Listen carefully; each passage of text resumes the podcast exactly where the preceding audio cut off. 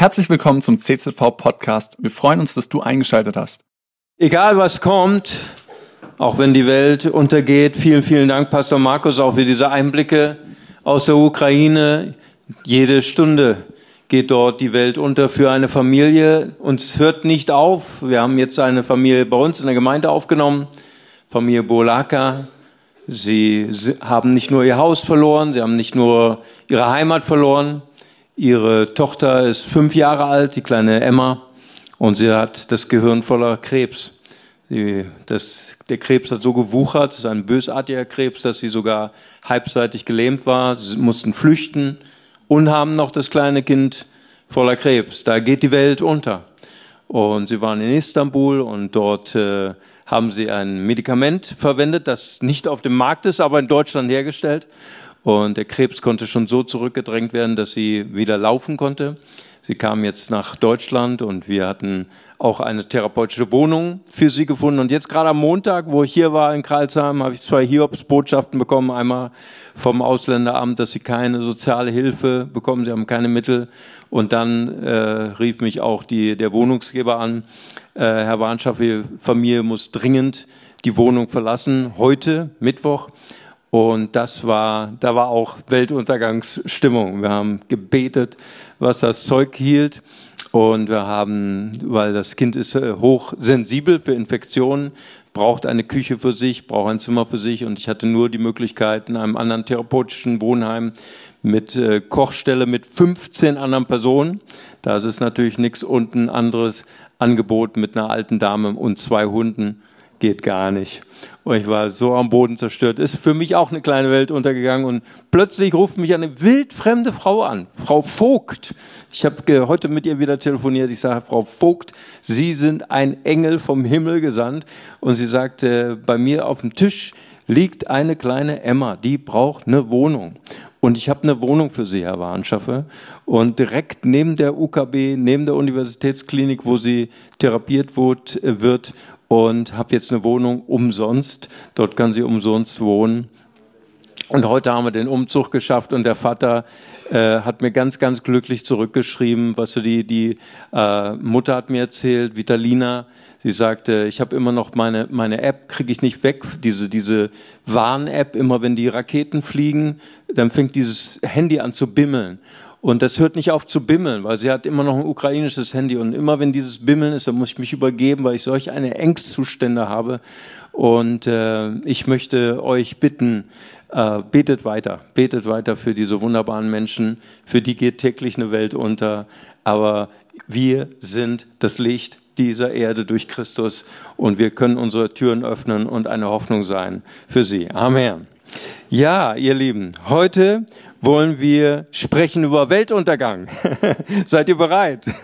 Gestern rief, äh, rief mein Sohn an, der ist ja in der Ausbildung in Bremen als äh, Polizei äh, Hauptkommissar und äh, er sagte, Papa, ich bin fertig. Ich bin heute durch mein äh, Training gegangen. Er muss jetzt lernen, Leute zu verhaften, nicht wahr? Und er war so fertig und er sagte, die Leute wollten mich fertig machen und ich habe sie fertig gemacht und trotzdem bin ich total müde. Ich muss jetzt ins Bett.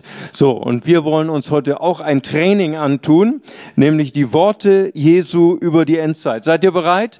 Wenn ihr möchtet, freiwillig natürlich, wollen wir aus Respekt aufstehen vor dem Wort Gottes und ich lese aus dem Matthäusevangelium Kapitel 24 Vers 4 die Endzeitrede Jesu.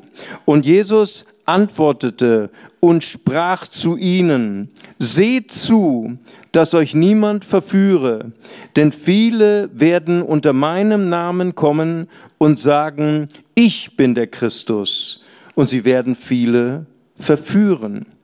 Ihr aber werdet von Kriegen und Kriegsgerüchten hören. Seht zu, erschreckt nicht. Denn es muss geschehen, aber es ist noch nicht das Ende.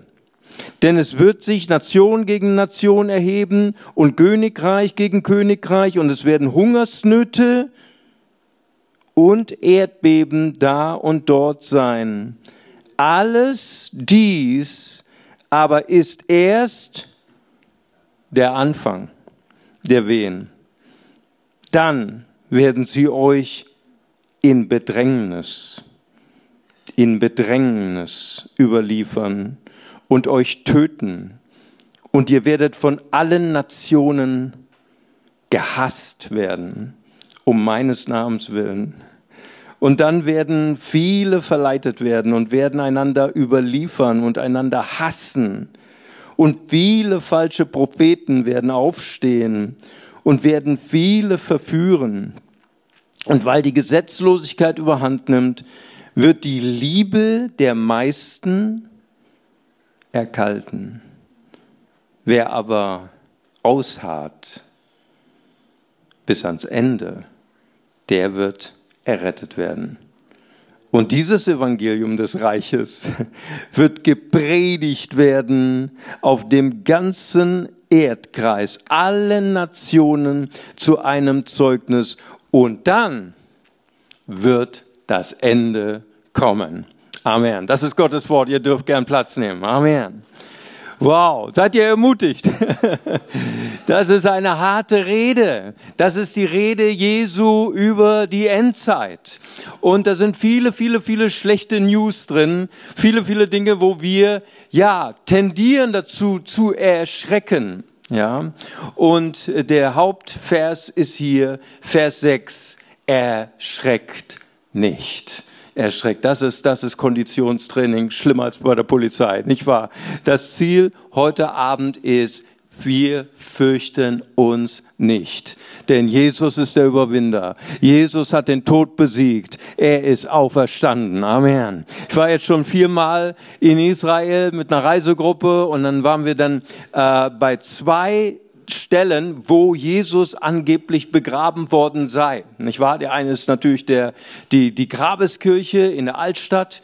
Nicht wahr? Und dann hat uns ein katholischer Priester genau erklärt, genau hier ist der Ort, wo Jesus begraben ist. Ne? Und er hat uns das alles bewiesen und so weiter und warum das da so ist und so fort.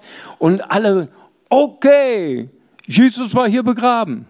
Und am nächsten Tag hat unser israelischer Reiseführer uns zu einer ganz anderen Ecke der Stadt geführt. Und da ist das protestantische Grab, das Gartengrab, wer schon mal da war, nicht wahr? Und da war ein feuriger anglikanischer Prediger und der hat uns ganz viele Argumente geliefert, warum das Grab nicht in der katholischen Kirche ist, sondern hier im protestantischen Gartengrab. Und irgendwie breitete sich so eine Depression aus in der Reisegruppe und hinterher waren sie ganz verwirrt. Und er sagten, Pastor Mario, wer hat denn recht? Wo ist denn das Grab Jesu? Ist es da, wo die Katholiken sagen oder ist es da, wo die Protestanten sagen? Soll ich, und weißt du, was ich gesagt habe? Die Wahrheit ist, Sie wissen es nicht. Sie wissen nicht, wo das Grab ist, denn das Grab ist leer. Amen. Jesus ist auferstanden und das feiern wir am Sonntag. Ich greife schon mal vor, Pastor, nicht wahr? Ich meine, äh, wir wissen, wo das Grab von Mohammed ist. Wir wissen, wo das Grab von Buddha ist. Wir wissen, wo das Grab von Lao, Laoze ist. Wir wissen das alles, weil sie sind im Grab geblieben. Aber unser Herr, er ist auferstanden. Er ist zu den Jüngern gegangen und sie haben Macfish gegessen, nicht wahr? Mit Gräten, ohne Gräten, ganz egal. Aber er sagt, betastet mich an. Ich bin kein Geist, ich bin auferstanden. Und deswegen sind die Jünger nicht zum Grab gegangen, haben keine Teddys hingestellt, keine Kerzen und Rest in Peace, Teacher, nicht wahr? All das war, sie wussten, sie haben vergessen, wo das Grab ist, weil Jesus ist auferstanden. Amen. Preis dem Herrn. Und deswegen sind wir ohne Furcht. Weil wir haben nicht eine Religion, wir haben einen auferstandenen Herrn, der den Tod überwunden hat, der den Teufel überwunden hat. Und deswegen fürchten wir uns nicht in der Endzeit. Amen. So, aber trotzdem ist so viel Angst vor dem Weltuntergang. Nicht wahr? Und gerade auch bei den Christen. Ich frage mich immer, warum haben die Christen manchmal mehr Angst vor dem Ende der Welt als die Weltmenschen? Nicht wahr? Was waren das für viele Diskussionen? 2015, wisst ihr das überhaupt noch? Die Islamisierung Deutschlands. Jetzt geht Deutschland unter. Jetzt geht die, Deu die Kirche unter, weil die ganzen Flüchtlinge kommen. Das war Weltuntergangsangst 2015. Aber die war ganz schnell vergessen, weil dann kam 2020. Dann kam Corona. Die Kirche existiert nicht mehr. Die Verschwörung, das Angela Merkel-Regime hat die Macht übernommen und Deutschland wird untergehen und die Kirche wird untergehen. Auch das haben wir vergessen, dass die Welt untergegangen sein soll, denn dann kam 2022, kam der ukrainische Krieg. Was wird Putin machen? Wird er den roten Knopf drücken und wir werden alle verstrahlt werden? Uah, wer kann Putin stoppen? Und wir sind alle gucken auf Putin. Aber ich möchte euch was sagen. Es fühlt sich so an, als ob jetzt die letzte Zeit ist, als ob jetzt die Welt untergeht. Aber soll ich euch was sagen? Und ich möchte euch mal so ein bisschen äh, ernüchtern. Tatsächlich hat sich nichts geändert. Seit der Auferstehung Jesu haben wir 119 geschichtlich bewiesene Weltuntergangsankündigungen. 119. Und die drei berühmtesten sind natürlich von den Zeugen Jehovas. Ne? Die Zeugen Jehovas haben dreimal das Ende der Welt vorausgesagt. 1914, 1925, 1975. Und die Welt ging nicht unter. Ne? Sie haben dann so ein bisschen die Lehre kaschiert, haben gesagt, er kam unsichtbar. Ne? Wir haben es nicht gemerkt. Ne, der Herr kam unsichtbar, nicht wahr? Und nach der dritten Voraussage hatten sie große General Conference in Amerika und dann haben sie beschlossen, wir als Zeugen Jehovas beschließen, wir werden nie wieder das Ende der Welt voraussagen. Sehr weise. Ne? Hätten sie auch nur in der Bibel lesen können, ne? weil Jesus hat es auch gesagt. Niemand weiß, dass äh, die, die letzte Stunde des Gerichts weiß nur der Vater im Himmel. Amen. Hätten Sie die Bibel vorgelesen, wären Sie schlauer gewesen. Nun, wir lachen darüber. Wir, wir erheben uns darüber, aber wir sollten ganz demütig sein. Wir sollten uns an die eigene Nase fassen. Unser großer Held, Martin Luther, er hat tatsächlich, das wissen die vielen Christen nicht und viele Protestanten wissen es auch nicht, er hat dreimal das Ende der Welt vorausgesagt. Und zwar 1532, 1538 und 1541. Unter dem Eindruck, dass die, Kirche, dass die äh, äh, Türken in der zweiten Wiener Türkenbelagerung schon vor Wien standen. Wow, Wien wird fallen. Die Türken werden durch die Tür Wiens kommen und ganz Europa erobern. Und Luther hat dreimal das Ende der Welt vorausgesagt. Und das Ende der Welt blieb aus.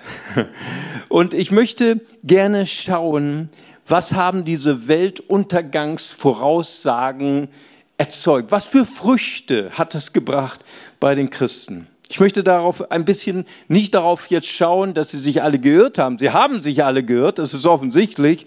Aber was hat es ausgelöst in dem Volk der Christen? Da haben wir Papst Silvester.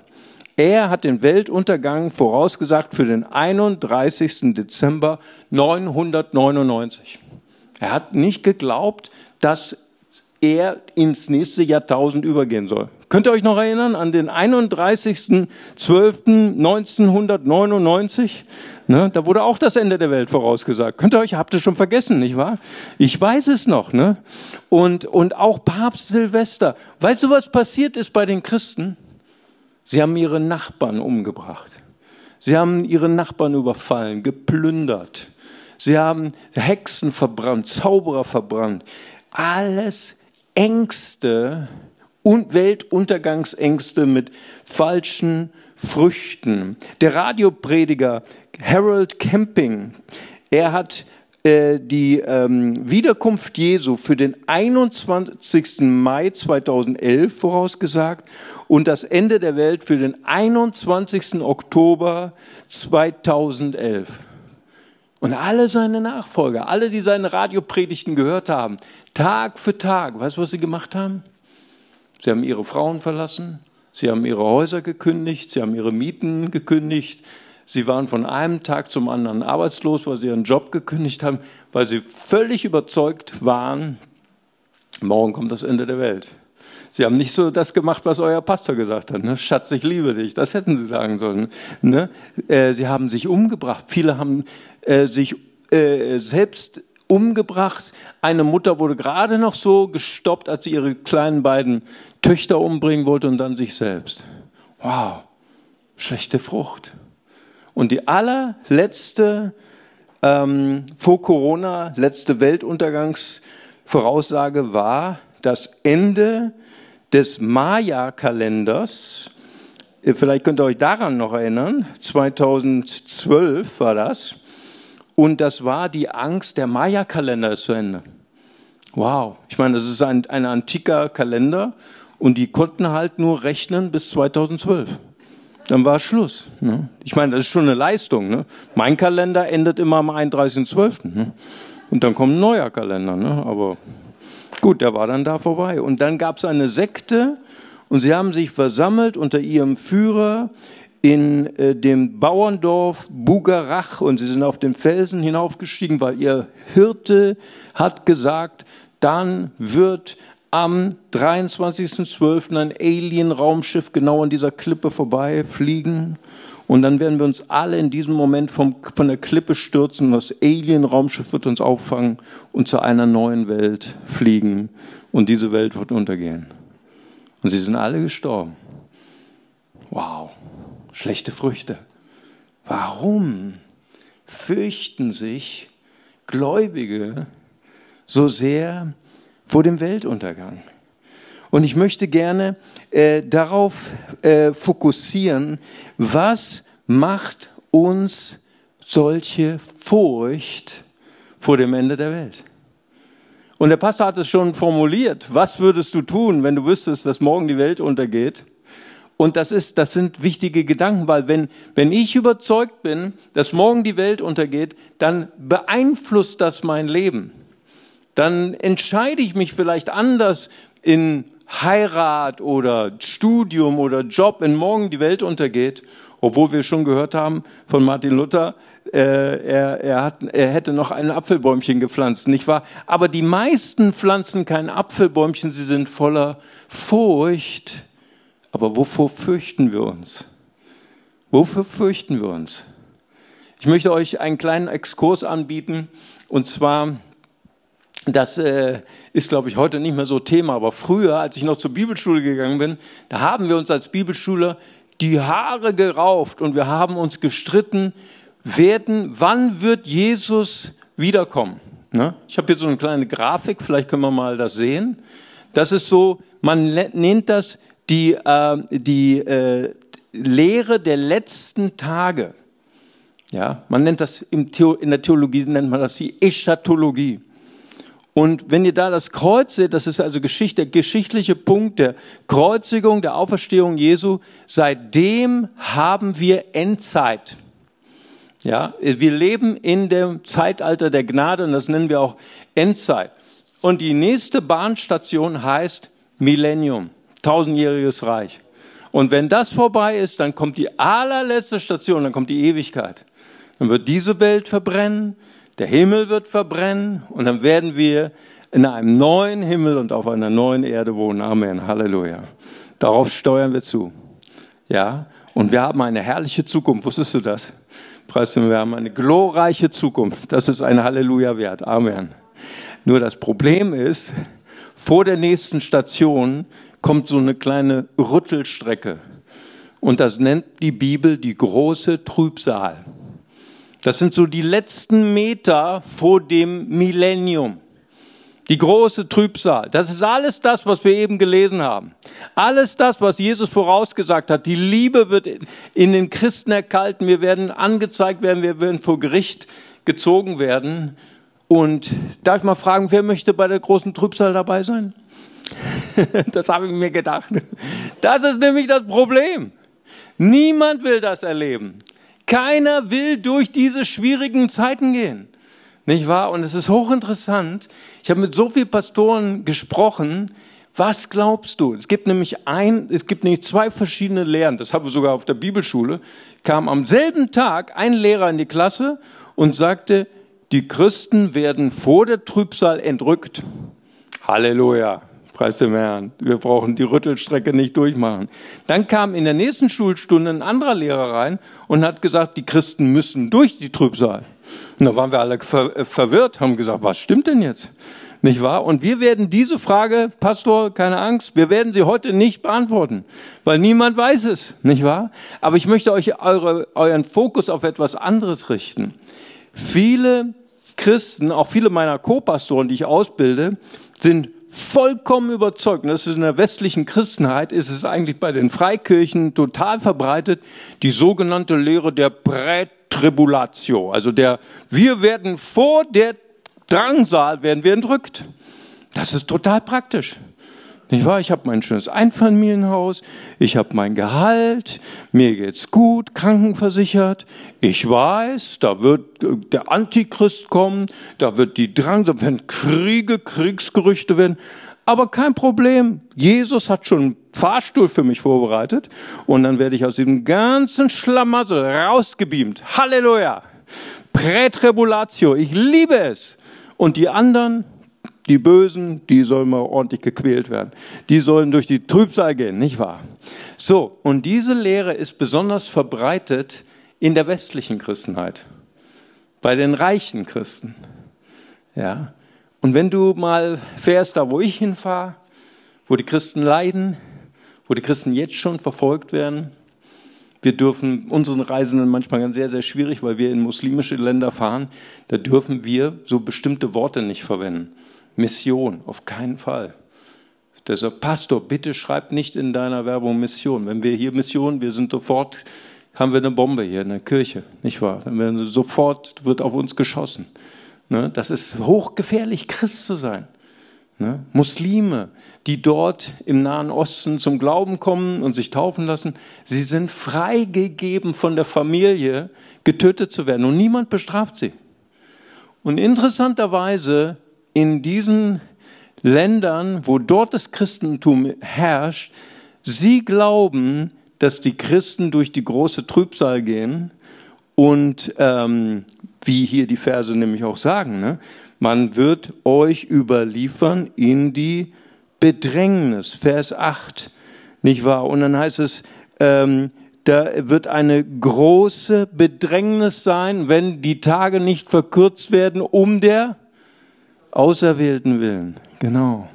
Und dann heißt es weiter, im Thessalonicher, 2. Thessalonicher 2, Vers 12, meint nicht der Tag des Herrn, der furchtbare Tag des Herrn, sei schon da, denn der Tag kommt nicht, bevor der große Abfall kommt, bevor der Antichrist kommt. Und sie sagen, boah, diese Predigt gefällt mir nicht, Pastor. Das ist alles so düster. Aber ich sage dir, ich erinnere dich an das Polizeitraining von meinem Sohn. Es macht uns stark, wenn wir nüchtern sind.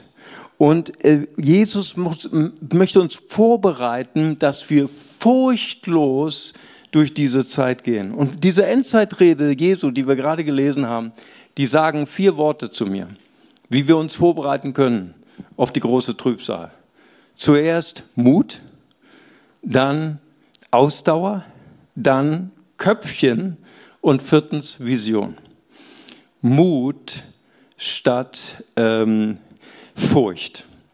Jesus sagt, ja, wir werden vieles erleiden. Da werden falsche Propheten kommen, ja, da werden Kriege, Kriegsgerüchte kommen, Hungersnöte, Erdbeben, Verfolgung. Die Liebe der meisten wird erkalten.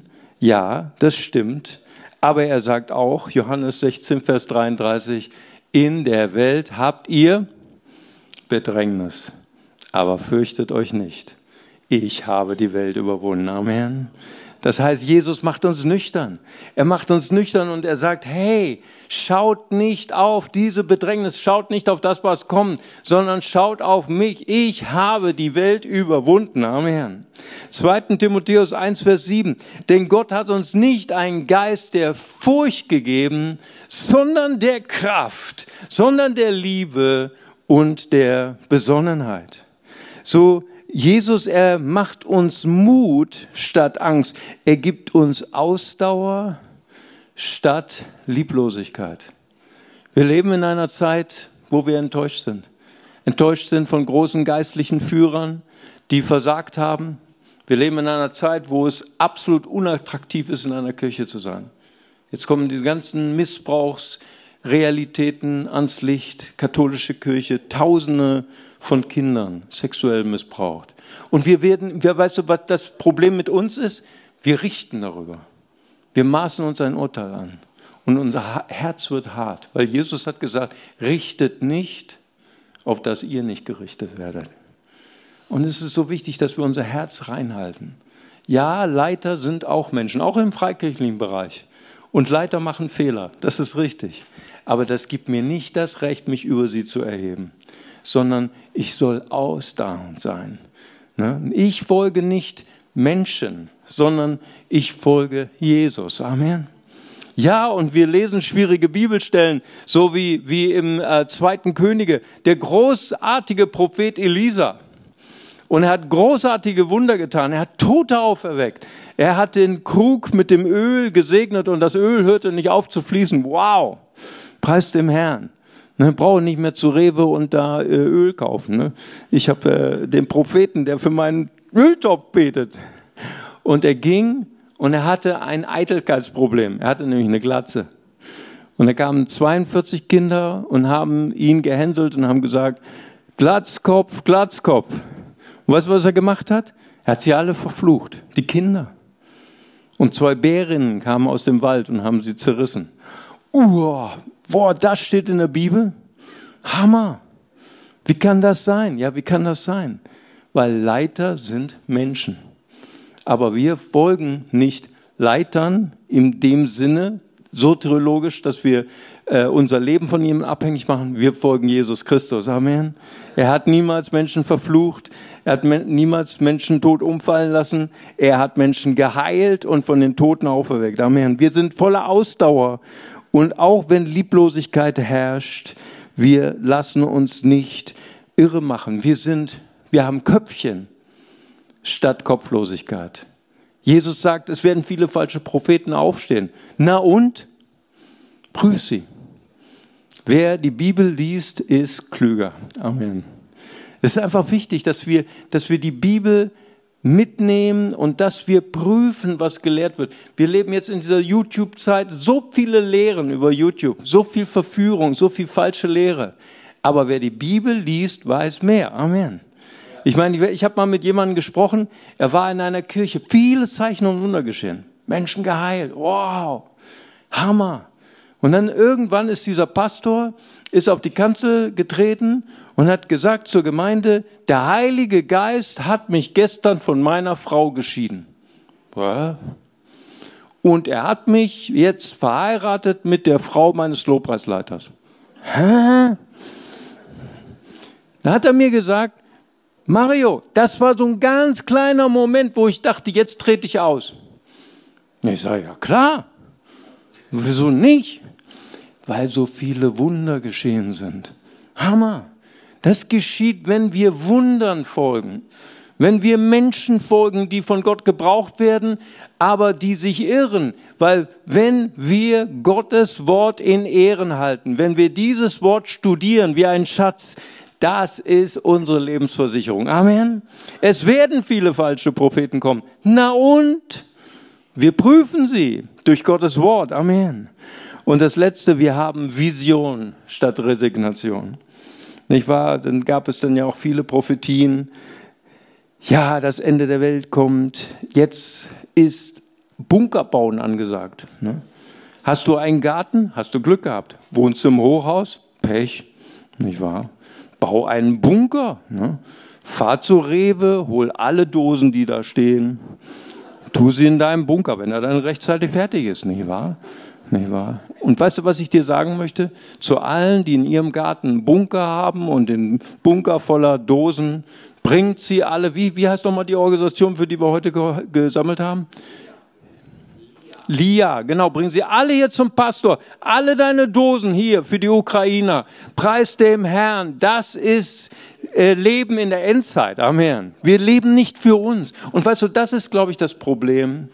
Wir sind zu sehr erdenverbunden. Wir Christen.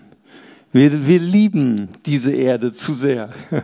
Weißt du, wie die erste Gemeinde? Die erste Gemeinde war so voller Freude voller Heiligen Geist. Weißt du, wie sie sich begrüßt haben?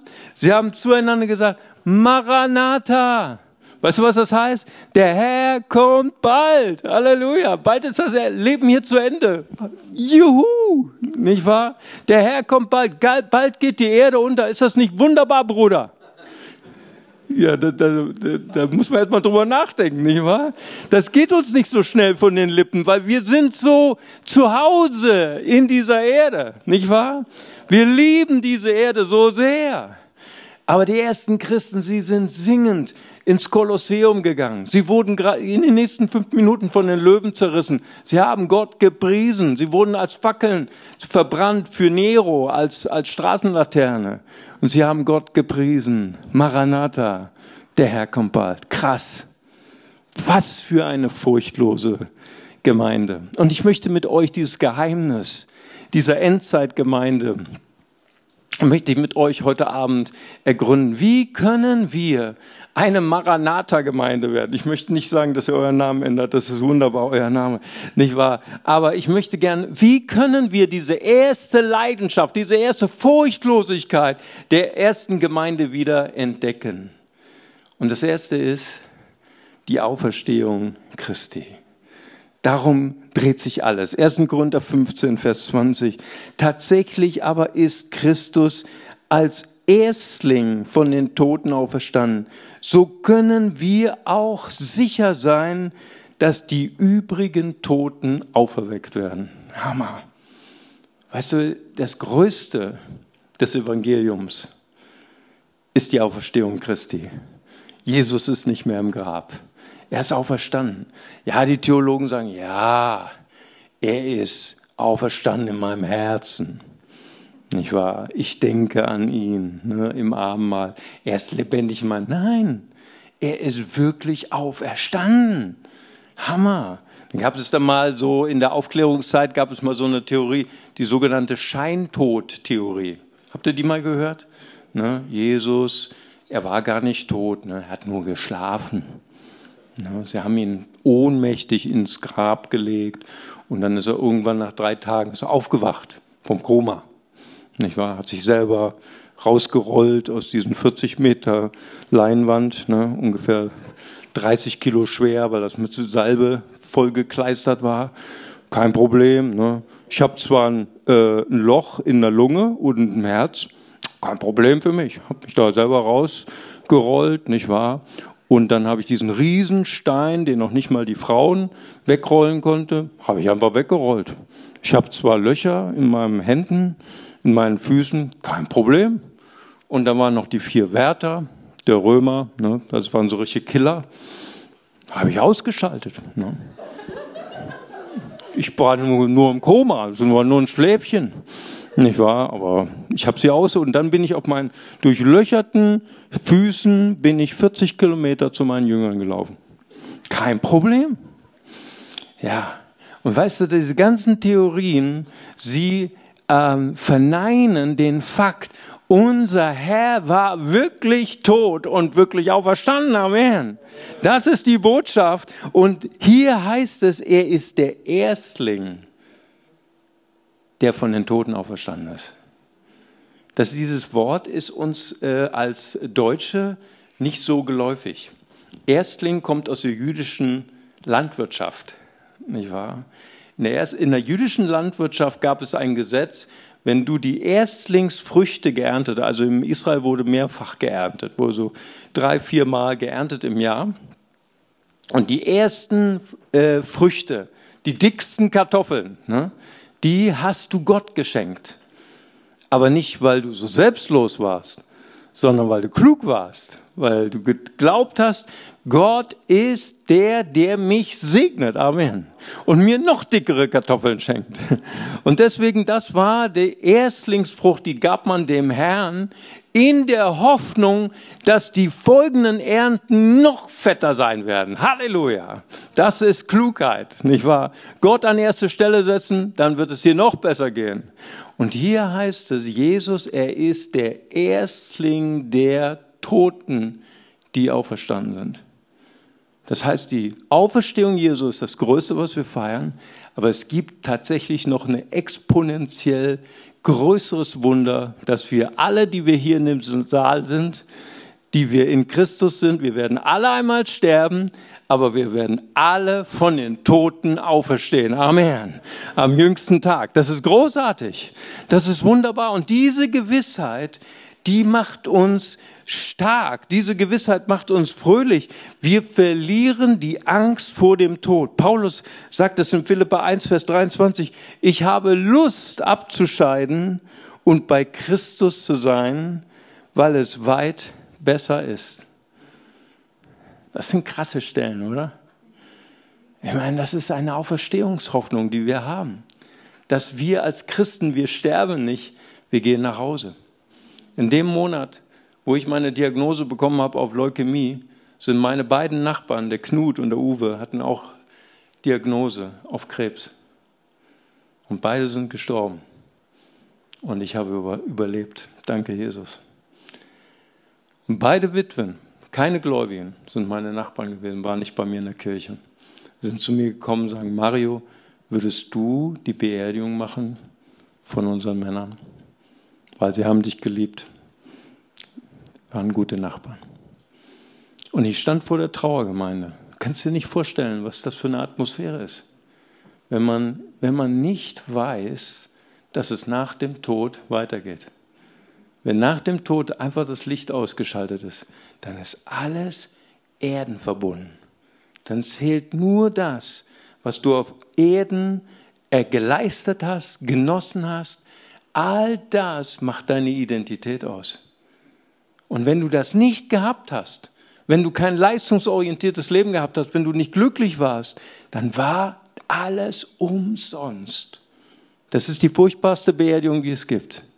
Aber wir, die wir an Jesus Christus glauben, ist der Tod erst der Anfang des ewigen Lebens. Halleluja.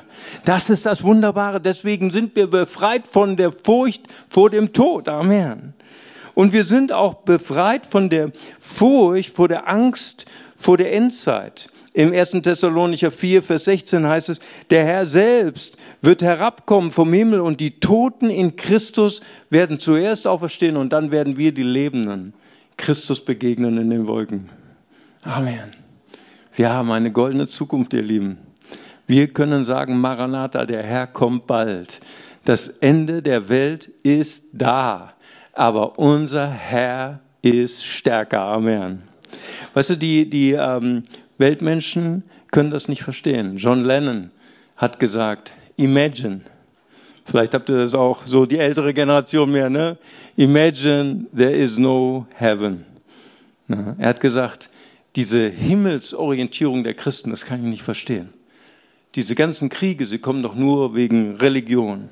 Christopher Hitchens hat gesagt, der Himmel ist ein ewiges Arbeitslager Gottes. Und Karl Marx hat gesagt, es gibt keine jenseitige Welt, es gibt nur diese Welt. Und manchmal denke ich, wir Christen, wir wissen das alles. Wir kennen alle diese Verse der Ewigkeitsorientierung. Und doch sind wir so stark verwurzelt in dieser Welt. Und manchmal glaube ich, auch bei den Fragen von Christen, Mario, was machen wir eigentlich im Himmel? Ewigkeit ist eine lange Zeit.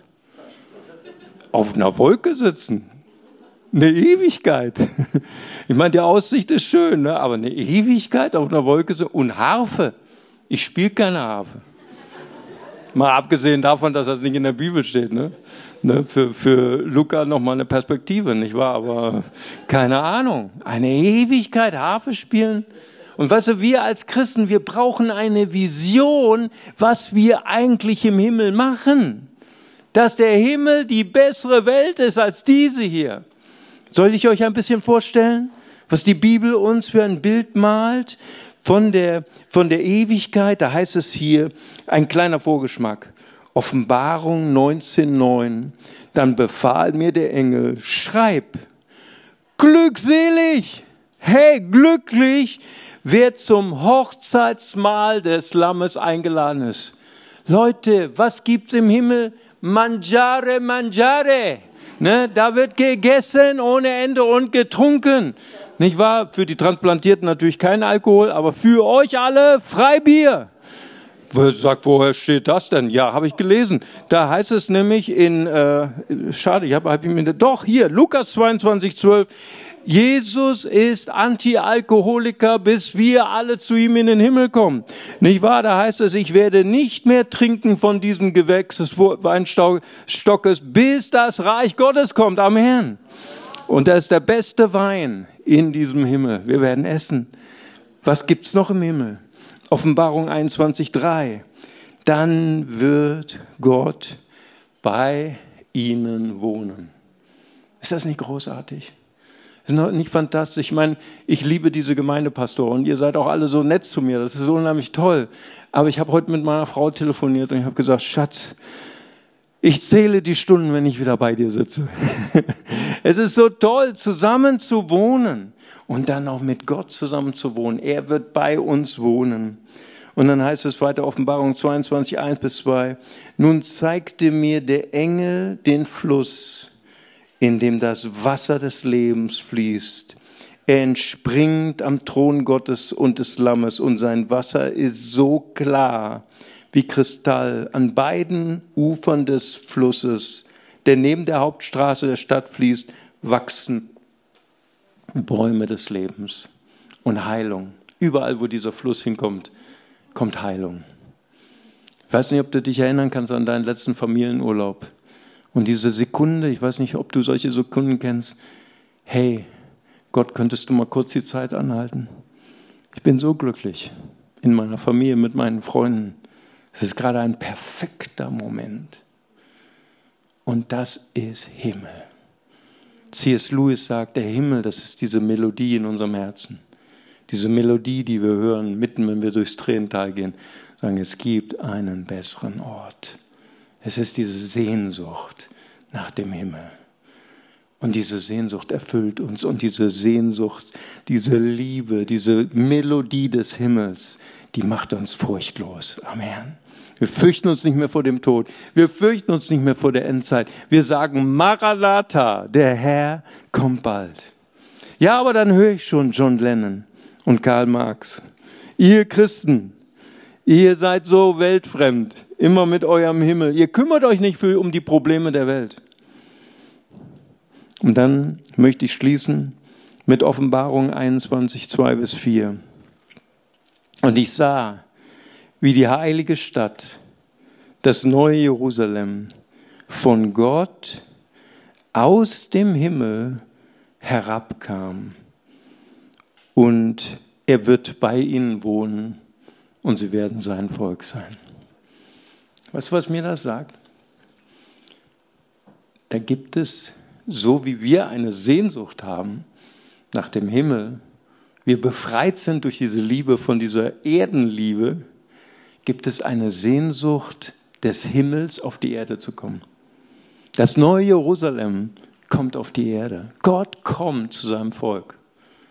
Das ist etwas sehr Paradoxes. Ne? Das heißt im Propheten, Gott ist der Höchste. Er wohnt in den höchsten Himmeln und er wohnt bei den Niedrigen und Zerschlagenen. Hä, was ist denn jetzt richtig? Wohnt er in den Himmeln oder wohnt er bei den Geringen? Es ist seine Sehnsucht. Der Himmel will auf diese Erde kommen.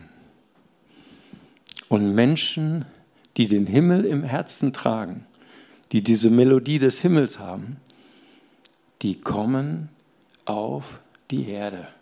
Die sind nicht weltfremd.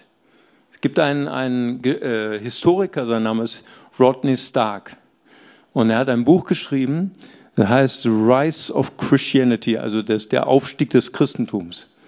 Und er hat sich besonders die Jahrhunderte vorgenommen, wo die christliche Kirche verfolgt war durch Kaiser Nero, wo Christen in den Kolosseen verbrannt worden sind, verfolgt worden sind. Und er hat sich die Frage gestellt, wieso hat das Christentum im Siegeszug alle heidnischen Religionen überflügelt, obwohl sie so bekämpft wurden, obwohl sie so verfolgt wurden. Wenn sie den Kaiser nicht angebetet haben, wenn sie es verweigert haben um Jesu Christi willen, sind sie im Kolosseum umgekommen. Woher kam dieser Mut? Woher kam diese Freude? Warum haben, sind sie singend ins Kolosseum? Er wollte wissen, was war das Geheimnis des Christentums, obwohl sie noch keine Staatsreligion waren. Wieso hat das Christentum die ganze Welt erobert? Das war seine Doktorarbeit. Und weißt du, was er untersucht hat? Er hat die beiden Pestepidemien, interessantes Wort, nicht wahr? Pestepidemien in Rom, das war 165 und 251. Tausende von Römern starben in Rom. Und wer Geld hatte, der ging aufs Land. Ja, sogar einer der, der äh, groß, großartigsten Ärzte, mir fällt jetzt gerade sein Name nicht ein, er hat ein Buch geschrieben über die Medizin, ähm, dass, dass man noch tausende von Jahren hinter, danach gelesen hat, auch er verließ die Stadt und ließ die Sterbenden sterben. Nur zwei Gruppen blieben in der Stadt, in der Pest. Die Armen, die sich das nicht leisten konnten. Und die andere Gruppe, die Christen. Die Christen blieben bei den Kranken. Sie blieben bei den Armen weil sie waren erfüllt mit der Melodie des Himmels. Der Himmel, der auf die Erde wollte. Der Gott, der in der Höhe wohnt und bei den Geringsten wohnt. Und sie haben sich nicht gefürchtet. Es sind auch viele Christen gestorben. Die, die ersten Krankenhäuser wurden eröffnet von Christen. Und auch viele Christen, die sich gekümmert haben um die Kranken, sind gestorben. Aber sie haben sich nicht gefürchtet. Warum nicht? Ihr wisst es. Maranatha wir gehen an einen besseren Ort. Und die Heiden waren überrascht, weil sie haben die Christen gequält. Sie haben die Christen verraten, sie haben sie verleugnet, sie haben sie den Römern übereignet, sie sind äh, getötet worden für ihren Glauben und die wurden auch krank. Und die Christen haben nicht nur die Christen gepflegt, sondern ihre Feinde. Wow, das war der Himmel der auf die Erde kam. Liebet eure Feinde. Ich war, war in, ähm, in Jerusalem in der Hadassah-Klinik. Wir haben dort äh, die Israelis besucht und wir hatten einen, einen israelischen Arzt. Und er sagte, wir pflegen hier nicht nur jüdische äh, Soldaten, wir pflegen auch äh, syrische Soldaten. Ich war überrascht. Sie haben ihre Feinde gepflegt, gesund gepflegt. Sehr gefährliche Sache für die Syrer. Die durften auf keinen Fall sagen, unsere Feinde haben uns gepflegt. Schade, ne, auch. Aber das ist der Himmel, der auf die Erde kommt. Und das war so attraktiv für die Heiden, dass sie zu Jesus Christus wollten. Sie haben diese Melodie des Himmels gehört. Und ich möchte euch noch die letzte Geschichte erzählen von Sergei. Sergei ist ein Pastor aus Sumi. Sumi ist ganz im Osten der Ukraine. Sumi wird im Moment stark beschossen und ist auch Ziel der russischen Invasion jetzt neuerdings. Und Pastor Sergei, er hat ein Shelter aufgebaut in Cherkassy, das ist in Zentralukraine. Und er fährt jeden Tag, fährt er und evakuiert Menschen aus Sumi und Charkiw. Er wird beschossen dabei. Und ich habe meine Mitarbeiterin, die mit ihm in Kontakt steht, habe ich gefragt, wieso macht das der Pastor Sergei? Ich meine, weißt du, was sie gesagt hat? Er hat sein Ticket zum Himmel gelöst. Wow. Weißt du, was das Geheimnis ist für Furchtlosigkeit und Freude mitten in der Angst des Weltuntergangs? Es ist die Melodie des Himmels. Amen. Cool, dass du dir unsere Predigt angehört hast. Wir hoffen, sie hat dir geholfen und wir wollen dich ermutigen, auch während der Woche Teil einer Kleingruppe zu werden. Schreib uns einfach eine E-Mail an podcast.czv-kreuzheim.de oder komm einfach am Sonntag in unseren Gottesdienst. Folge uns außerdem auf Facebook oder Instagram für alle weiteren Infos. Wir freuen uns auf dich.